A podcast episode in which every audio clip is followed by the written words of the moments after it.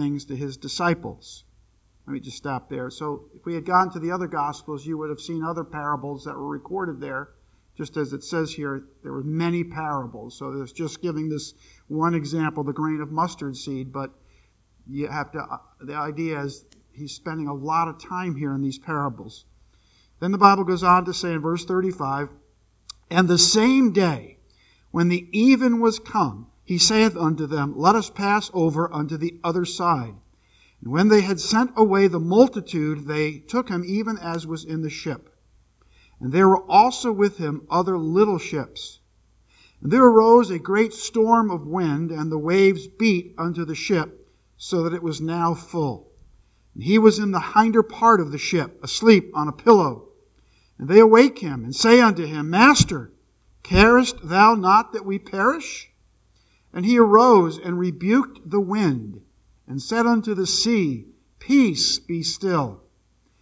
And the wind ceased, and there was a great calm. And he said unto them, Why are ye so fearful? How is it that ye have no faith? And they feared exceedingly, and said one to another, What manner of man is this, that even the wind and the sea obey him? Let's pray. Heavenly Father, thank you again for the opportunity to be here this morning. Thank you, Lord, for the opportunity to open up the Word of God and for you, Holy Spirit, to teach us and to guide us. We ask and pray, Lord, that you'd speak to our hearts in a very real, powerful, and personal way. And thank you, Lord, for the opportunity that you give me to bring this lesson this morning. I pray, Lord, that you'd use me as your instrument that it would bring honor and glory to you despite my own faults and failures, Lord. In Jesus' name, we ask and pray all these things. Amen. So, again, verse 35, if you look on your handout, the same day, it's the day in which he's giving these parables and he's teaching them about the kingdom. And uh, really, as I look at this this morning, here's the gist of, of the direction I've kind of went with this. The, the miracles is a, I mean, it's a pretty easy miracle to understand what's happened here. They go out and there's this great storm and uh, they're afraid and Jesus calms the storm. But as I thought about this and I was putting this lesson together, he had just spent all of this time teaching and um, taking these truths of the kingdom and planting these truths in the hearts and minds of people. And really, as far as the church goes, and the church age in which we live, that's been happening for 2,000 years, where people assemble and the preacher gets up and the preacher teaches and the preacher um, preaches the Word of God and the truths of God's Word. And um, we have ears, so we hear, we think about these things. And then as believers, we want to make application in our lives. And uh, so we do make application. But then the Lord, as we, as I hope that you see through this lesson, through different circumstances and situations in life, uh, these truths that are taught to us become a reality because we have to apply the Word of God. We have to see how it's working in our lives. And um, th- that's kind of the direction I, I went with this. So if you notice that opening paragraph there. He'd been teaching his disciples the word, and now he would give them a practical test to see how much they really had learned. So hearing the word of God is intended to produce faith in the believer. Not just saving faith, but a living faith, a faith that we live by every year. You understand what, or every day. You understand what I'm saying. It's just part of who we are. We experience things. And um, I was thinking, like, Paul wrote to the church in Ephesus and he was giving, he was giving instruction. He was giving instruction. If you, I'm not going to turn to Ephesians chapter 6, but he talks there about children being obedient to their parents. And, and, and all in the book of Ephesians, it talks about the relationship of husbands, the relationship of wives, talks about marriage, talks about many different things. It talks, there's instruction there about uh, not stealing, if you were a thief, not to steal any longer. There's instruction there with regards to the, our attitude, the things that we say, the communication that we have, and, and, and many, many other things. And Paul, he, he says that, this in Ephesians 6 6. He says, but don't do this with eye service as men pleasers, but as the servants of Christ doing the will of God from the heart. In other words, he's saying this. He's saying, listen, here I've given, Paul says, I've given you all of this instruction. Now just don't do that in front of men, uh, just so that they think that you're living this Christian life. No, no, you're, always, you're doing this before the Lord, first and foremost. In other words, don't just do this for show. Uh, a more familiar verse would be what James said, and I think all of you know this verse, be ye doers of the word and what? Not hearers only. All right, so it's one, in other words, Paul is saying, you know, don't have one type of Christian life in your public life and another type of life in your private life. In fact, your real faith probably plays out more in your private life than it does in your public life. And um, faith, faith must be tested before it can be trusted. And so the Lord, as we grow in our faith, there's always going to be tests and trials that come into our life that we're going to experience. Now, in the, in the miracle, did Jesus know that was, that the storm was coming? Well, of course he knew that the storm was coming. Does he know the storm, whatever it might be, is coming into your life? Of course he knows it's coming into your life. You know? Um, now here's the thing to, but to think about. Many times, people can mistakenly think that when storms come into their lives, they only come into their lives because in some way they've disobeyed God.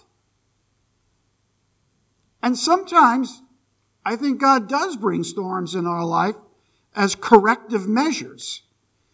In fact, maybe, maybe you could give me an example. There's a, there's a, a very famous Old Testament example of a servant of the Lord who was running from God, and God literally brought a storm into his life. Who was that? That was Jonah. All right, and so uh, in that there are times that God brings things into our lives. I believe as corrective measures. Whom the Lord loveth, the Bible says, He correcteth. Uh, the chastening of the Lord. We should, as children of God, we we should be thankful for the chastening of the Lord. So sometimes He does that. But there are many, many examples in the Bible when there are storms in people's lives, and it had nothing to do necessarily with um, the fact that these individuals were running or fleeing from God and God's will, but God was doing a work in their lives. Somebody give me another example. Who might, somebody in the Bible that, that God just allowed a storm to go in, in their life and and yet God was teaching them through that storm.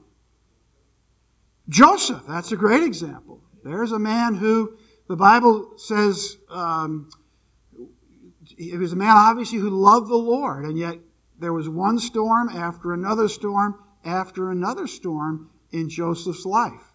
So there's a man who's not a not being corrected, uh, or God is not correcting him in the storm. God is building him in the storm. Um, another example in the Bible is well, somebody give me another example. Job. Now, Job, there's an important lesson that Job learns at the end. Anybody remember what Job learned at the end of all of this? Anybody else? what did he learn? This is above my pay grade. yeah, he did learn that, but but there's something else that he, that he, that he learned.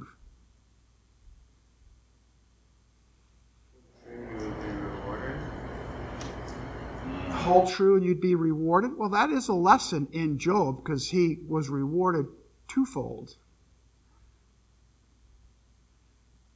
Anybody remember at the very end? It's something that often is forgotten in the book of Job. Well, he, he repented. He was a man who learned repentance. This is a man who was an example of a godly life. But at the end of the book of Job, he repents and realizes that, yeah, he all of these things in Job's life are, are listed, and all these the way he dealt with all this.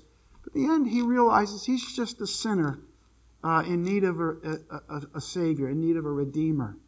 Now, he mentions that throughout the book of Job, but the reality comes at the very, at the very end. It's really one of the great lessons in the book of Job. So, anyhow, these are just examples of storms. So, a couple of things here that uh, I want to kind of look at in this, in this storm. So, the word of command in verse 35. So, look what it says. The same day, when the even was come, he saith unto them, Let us pass over the other side. Well, listen, the fact of the matter is, the moment really that you get saved, you're headed to the other side. You, uh, do you understand? I'm, I'm, talking figuratively speaking in the sense that, well, not figurative only, but literally, that we're, le- we're heading from this life and we're going to land on the shores of eternal life. Amen? At least that's what I'm hoping, and I know that you're hoping too, because that's the promises of God's Word. But here the disciples, they've just sat there and Jesus has just taught them. And now he said, we're going to go to the other side of the Sea of Galilee. And all throughout their experience, Jesus is giving them command. And that's really the first point of my lesson this morning. It's the word of command. In Matthew chapter 8, it's put this way, and when he, Jesus, was entered into a ship, his disciples followed him. In Luke 8:22 it says now it came to pass on a certain day that he went into a ship with his disciples and he said unto them let us go over unto the other side of the lake and they launched forth. They launched forth. We're on our way to the other side. That's where we're heading. And uh, that's the promise. But the first word of command is follow me. And all through our lives, God is, is through His Word, through the teaching and preaching of, of His Word, He's commanding us, He's shaping us, He's molding us. And it may seem like a very simple point, but the reality is they had to get into the ship and they had to go with Jesus. And so Jesus is calling all of us to do things for Him. Every one of us. And uh, these, we sometimes think these are just little things. But it's the command word of God. Just listening to the Lord and doing what the Lord commands us to do. Let us go over unto the other side of the lake, Jesus said. And the Bible says they launched forth. And the day that you got saved, He not only called you uh, as a child of God to eternal life, but He called you to be a follower of Him. A follower.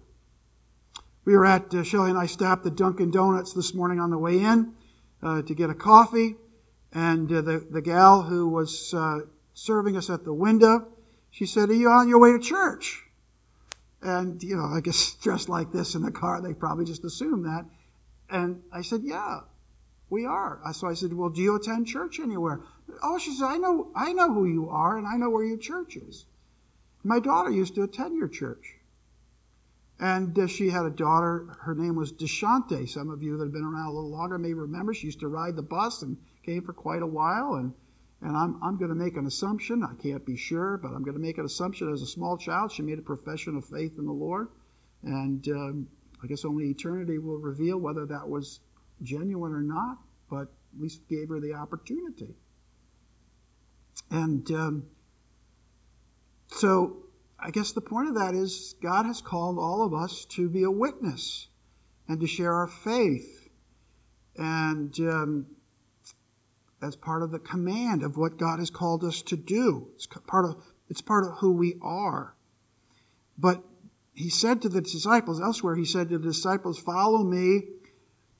And most of you know, you probably all know this verse too. Follow me, and I will make you blank of men. What? Fishers of men. That's part of being a disciple, being a fisher of men. It's part of the command of God. Um, and so it's just, this is just a very simple first point. We're going to spend most of our time this morning on, on the second point. Um, but, John, but in John's gospel, in John chapter 8, and I have it on your handout, and you don't need, really need to turn there, but in John chapter 8 and verse 32, it's another verse um, that says, um, I, uh, you shouldn't have, you put that up on the screen. I didn't want you to, but that's okay. It's up there now. Uh, in John chapter 8 and verse 32, it says, uh, Ye shall know the truth, and the truth shall what? Well, it's up there. So he's putting it up there for you. You don't even need to know it. All right? But if you notice there, there's, uh, so many people know that verse. But you know what many people don't know? And, and Steve had it up there. It's the preceding verse which I didn't want him to put up, but he just put up. then said Jesus to those Jews which believed on him, If you continue in my word, then you are my disciples. Indeed. So you can put it up now. It's all right if you put it up now. I mean, now, live. So everybody, many people, even non-believers, if you, eh, if you said you shall know the truth and the truth shall, shall make you free, people know that verse. But the preceding verse is an important verse. It's continuing in God's word. It's the command word of God. It's making the application of God's word to our lives. You understand what I'm saying? And so in a very simple way, Jesus said to these men, listen, let's, we're going to go to the other side. You need to get into the ship. Follow me. And they had to get into the ship and they had to follow him. There's an old hymn that we, we used to sing, Follow, follow, I will follow Jesus. Anywhere, everywhere, I will follow him. Follow, follow, I will follow Jesus. I don't know the rest of the hymn. huh? Anywhere he leads me, I will follow him. What a simple truth. But now go to the second, the second point, the word of, of, promise on your handout, verse, the same verse, verse 35. So the verse is the command word. Just get in, in you got to follow me. But we're going to go to the other side. Sometimes when I'm out on my motorcycle, riding around these back roads all through here, if, um, and Frank will attest to this, sometimes we'll come by, I'll go by an old cemetery. And one of the things about New England is the cemeteries are old. In fact, I didn't even know on the other side of Route 2, just as you get on the other side, uh, I think it's before you cross over the river there, there's a, like a little rest area. There's a cemetery there. I didn't know it was there until a couple of years ago. The stones in that cemetery, most of them are so old. That's from people who settled in that little valley there back in the, in the early 1700s. Um, you can't read, they're just blank. They've been worn out by the weather. But my favorite, and I like to read the tombstones because they tell a story. You can see, for instance, we were at one cemetery and you could tell that sickness must have gone through the family because there was three or four children, they all died. You, and you tell a story and you think about these people living here. And, and I just like to do that. I just find that, I don't know, I just Got to find it interesting. There's little symbols. When we did the, um, when we, Shelley and I were in Boston last fall, we, I did the, uh, the Freedom Trail for the first time. We went to the couple of cemeteries and there's symbols on the, I forget what they all mean, to be honest with you, but different, at different times there were different symbols that were put on the uh, gravestones and they meant different things. But my favorite tombstone and saying one time was this See you on the other side. That's what it said. I loved it. See you on the other side. Because that's really, you know, see you on the other side. Um, and we're all heading for the other side. It's a promise, it's a journey. At the end of this life, we're going to the other side. And um, just as this boat would land on the other side of the um, Sea of Galilee. Now, their mission here wasn't done yet. And so that's what I mean by we have this journey. We're all on this journey. And along the way, we're going to go from place to place to place to place. And, um, well, the Bandy family, you just, you, you were in Texas. The journey's taking you to New England. That's about as different from Texas that you can be in, and be in America. As far as spiritually speaking, it's a different place. And I'm sure you're kind of experiencing that. Um, and then I've had friends who've left New England and they've moved to the South. And that's a really different experience. Uh, I was there's a preacher that I, I know that is looking to get involved in a ministry in South Carolina. It's a different world spiritually in South Carolina. I mean, I, you could literally in the in the Carolinas, if you wanted to give somebody directions to the Walmart, you could probably say, go to the First Baptist Church on this corner and take a left.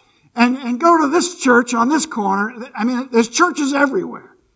And uh, I, I, did have somebody else say, the only problem is everybody in the South thinks they're a Christian. Because that's just so much more part of their culture. But it's a journey that we're on.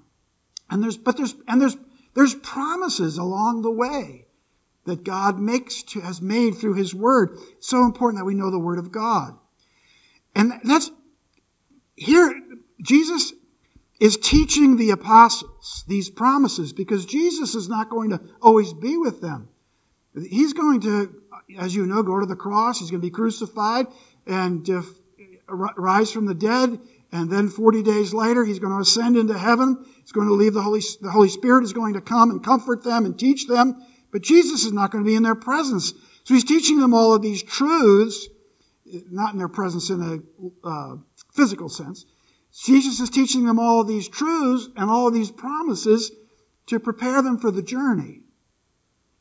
And we're reminded of that. So take your, take your uh, Bibles. We'll come back and finish up at the end in, in Mark. But go to, the, go to the book of Hebrews, chapter 12. Hebrews chapter 12.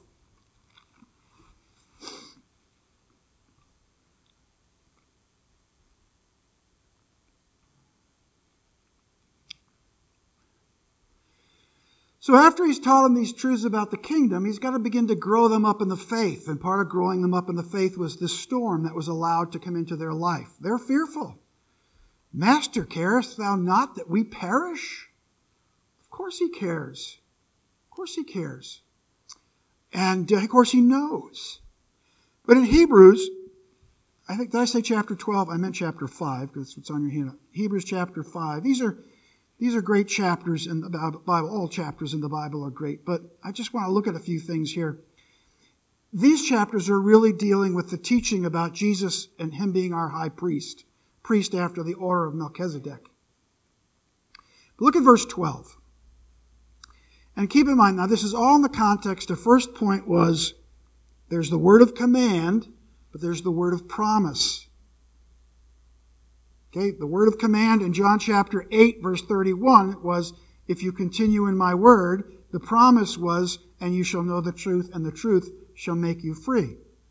you'll find that with promises, there was always a condition to the promise. Well, in, in, in Hebrews chapter 5, the writer of Hebrews, probably Paul, we're not sure, but I think it was Paul, for when, for the time ye ought to be teachers, you have need that one teach you again, which be the first principles of the oracles of God, and are become such as have need of milk and not of strong meat. For everyone that useth milk is unskillful in the word of righteousness, for he is a babe. But strong meat belongeth to them that are full of age, even those who by reason of use have their senses exercised to discern both good and evil.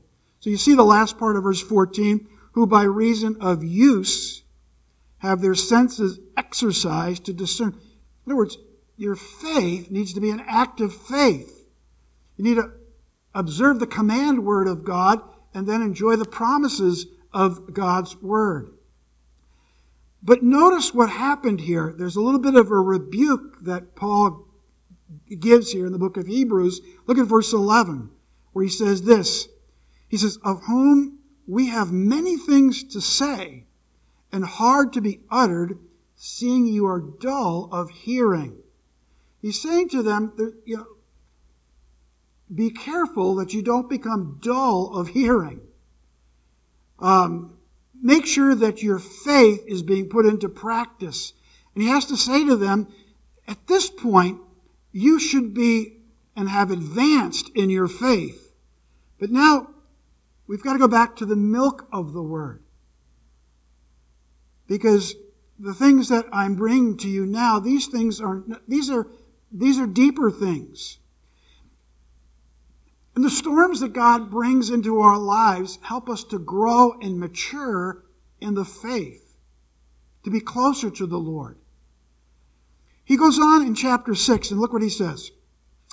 Therefore, leaving the principles of the doctrine of Christ, let us go forth unto perfection, not laying again the foundation of repentance from dead works and of faith toward God, of the doctrine of baptisms, of laying on of hands, and of the resurrection of the dead, and of eternal judgment. So, what is he saying there? He's saying, listen, these things that he's just listed in these several verses I just read, these are the basics of Christianity. We shouldn't have, we, sh- the, we shouldn't have to keep going over these things over again and over again and over again. You should have learned these things. You should know these things. That's what, he's, that's, that's what the writer of Hebrews is trying to get across here. Who Jesus is repentance from dead works, the idea that salvation is by grace and not by works.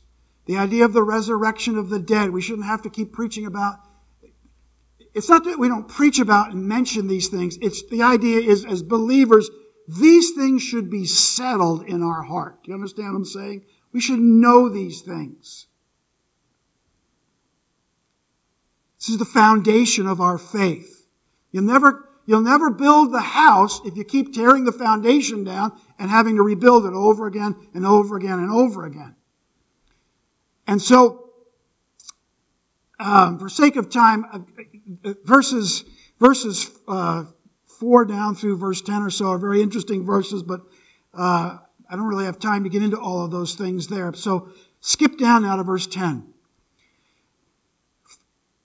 For God is not unrighteous to forget your work and labor of love.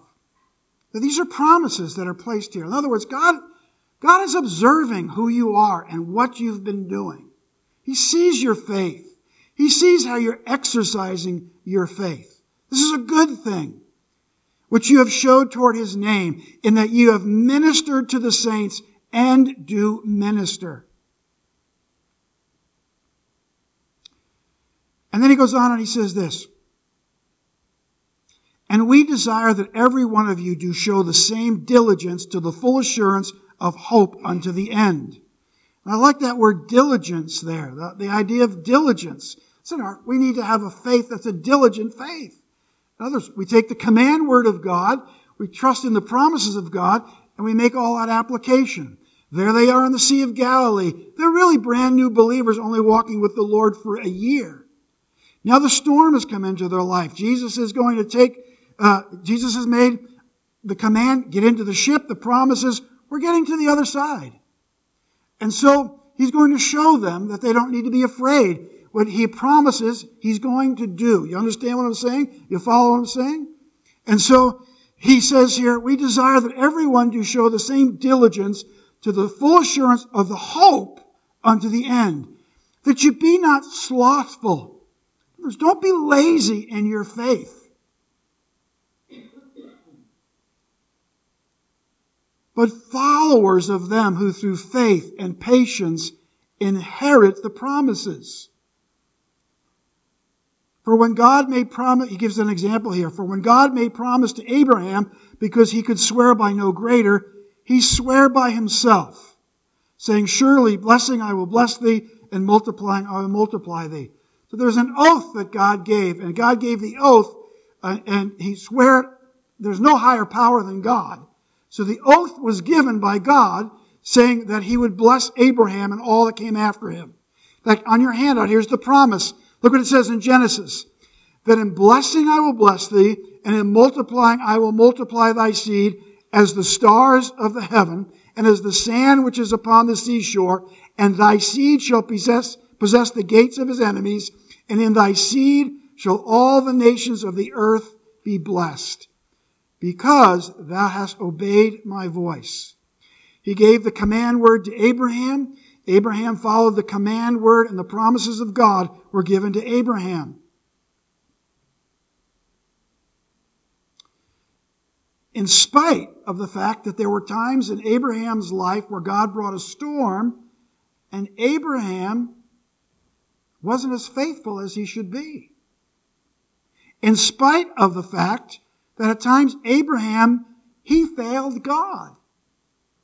Just like you and I sometimes, we fail God. But here's a great promise God never fails you or me. Never. And that's a wonderful truth. And Abraham waited. He wasn't perfect between the time the promise was given of the fact that he would have a son and the time that Isaac was born. But God fulfilled his promise.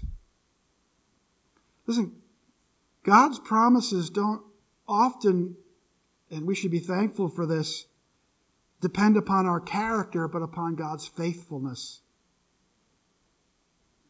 Carest thou not that we perish? They said on this ship. Of course he cares.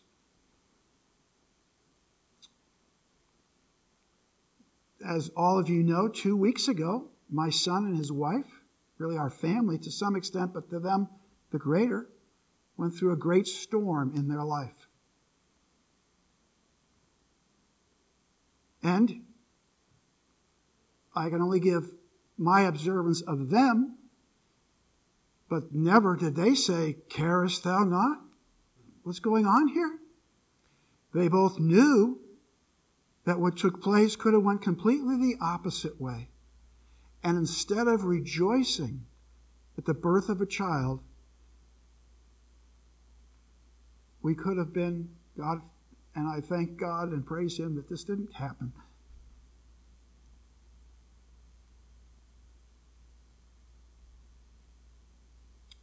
well, we could have been experiencing a great loss. Triumph and tragedy. What a mix.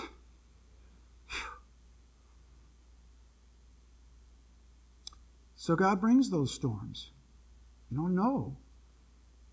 But we do know that whatever the outcome was going to be then, and I thought, and I saw many, some of you too, many posts on the Facebook about the faithfulness of God. And you know what I thought? I'll give you an example. Our missionary, our former missionaries, the Stevens, they were missionaries to Cambodia. Well, just about two months ago, they had a similar situation. And in that situation, their grandchild died. But God was just as good a God then as God was two weeks ago. And I think I, it wasn't I wanted to express that on Facebook, but I didn't feel it was my place because this was Aaron and Kristen's moment. And they, they understood that. I hope that, that sounds correct. But that's just the reality. God is always good. He always cares. He always knows. We don't understand why. And I think the disciples are learning that. I think the disciples, as many of them would be martyred for the faith, I don't think at the time of their martyrdom say, were saying to God, Carest thou not that we perish? They had moved from that point in their Christian life to a deeper and a closer walk with the Lord because of these promises that God has given. They had moved away from the principles of the doctrine of Christ. And you understand when I say moved away, they hadn't forgotten them. They were just bedrock solid in their life. They were moving on to grow and to mature in the faith. They were diligent in their faith. So sometimes these storms, as I've already said, are for correction. Sometimes they, they, they're to build confidence. Sometimes they're for confirmation. On your handout, there was an oath. Look in verses 16 and 17. For men verily swear by greater, an oath for a confirmation is to them an end of all strife wherein God more willingly or willingly more abundantly to show unto the heirs of promise the immutability of his counsel, he confirmed it by an oath. The promise of God by two immutable things. These are great verses. It was impossible for God to lie. When God makes a promise, we never have to wonder, I wonder if he's going to keep the promise. It is, it is literally against the very nature of God to not keep the promise. that we might have strong consolation who have fled for refuge to lay hold upon the hope that is set before us. And then he finishes here in Hebrews with this which hope we have is an anchor of the soul, both sure and steadfast, and which entereth into that which in the veil. Whither the forerunner is for us entered, even Jesus, made a high priest after the order of Melchizedek. We're almost out of time, so let me, let me give you this quickly. The picture that he, the writer of Hebrews is painting here is there's a storm. And there's a ship trying to get into the, into the harbor. And the storm is so bad that the ship cannot get into the harbor. The forerunner, if you study that word out in the Greek, it's like a small boat that the ship would launch. And the, the anchor would be placed in the boat. And so the ship is outside of the harbor. The rowboat, I'll just use that word, gives us a better idea. The boat goes into the harbor and sets the anchor in the harbor. And so there is the ship. It's being tossed to and fro, back and forth. The waves are beating on it. But the cable from the ship to the anchor is strong, and the anchor is in the harbor, holding the ship there until the ship itself can get into the harbor. That's the picture that, uh, so in the, in the metaphor here, the forerunner is Jesus. He's the one that's made the way. He's the one that we're anchored to in life.